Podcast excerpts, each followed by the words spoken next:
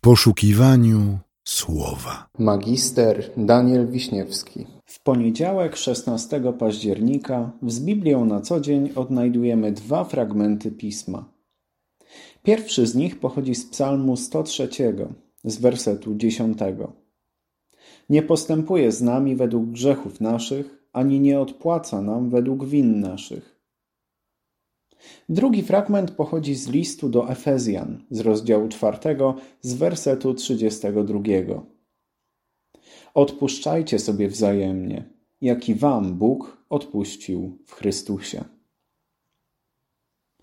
W życiu posiadamy wiele takich absolutnie elementarnych potrzeb, którymi się kierujemy, podejmując swoje decyzje, niezależnie od tego, czego by one nie dotyczyły.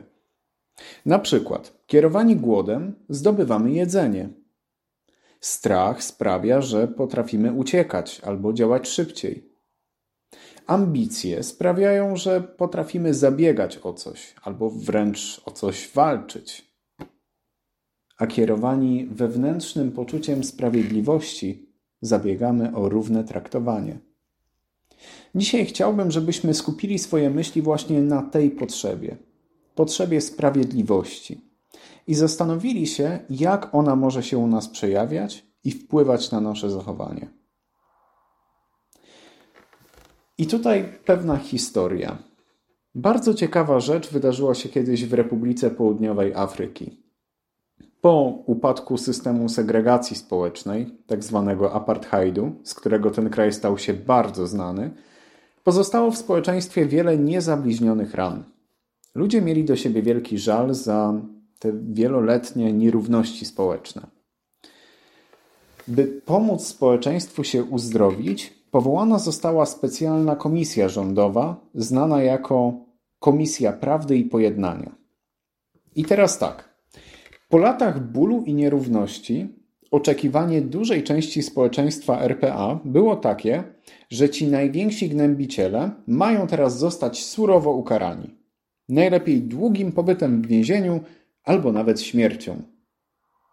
A ta lepsza do tej pory część ludności musi pocierpieć. Takie oczekiwania są dosyć naturalne dla człowieka, szczególnie dla nas w zachodnim kręgu cywilizacyjnym.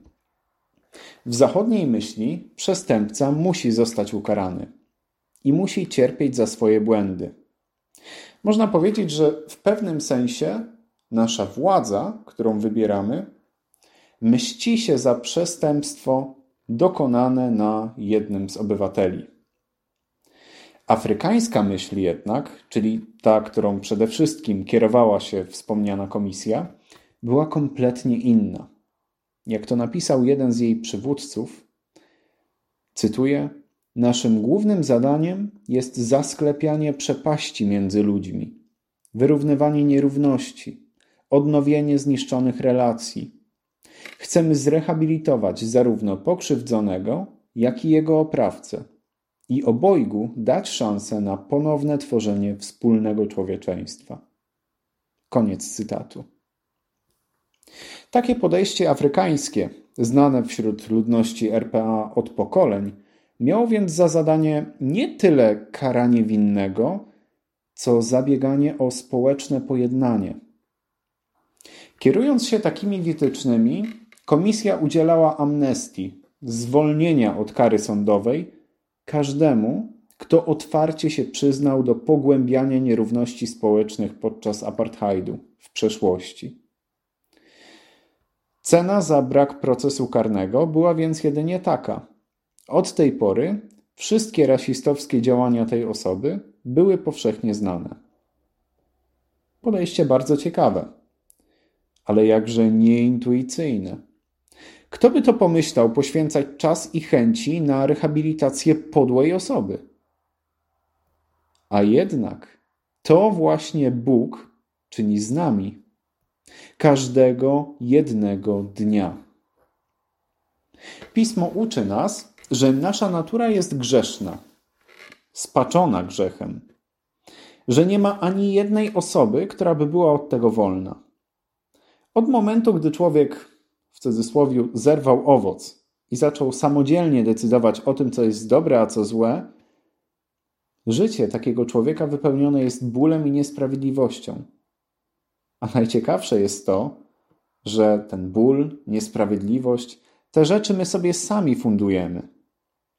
I w efekcie, w obliczu krystalicznie czystej Bożej sprawiedliwości, tego Bożego ideału, wszyscy jesteśmy brudni, jesteśmy zbrodniarzami zasługującymi na śmierć.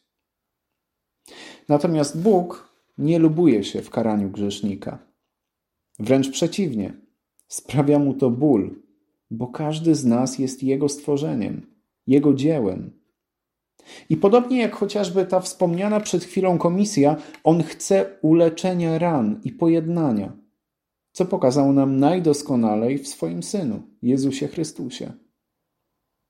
Tym samym, obserwując w Biblii życie i poczynania Jezusa, jesteśmy konfrontowani z czymś bardzo dla nas nieintuicyjnym, a mianowicie z wezwaniem, by zdusić w sobie swój gniew i bardziej niż ukarania tego, który nas skrzywdził, pragnąć jego rehabilitacji.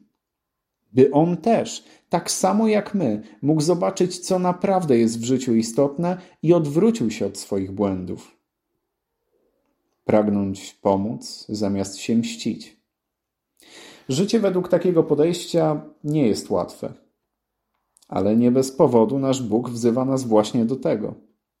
Jest to element Jego miłości, którą my, jako chrześcijanie, powinniśmy próbować naśladować. Zatem próbujmy. Starajmy się i opierajmy się swojej chęci karania innych. A wtedy Bóg da nam nową, inną perspektywę na wszystko. Amen.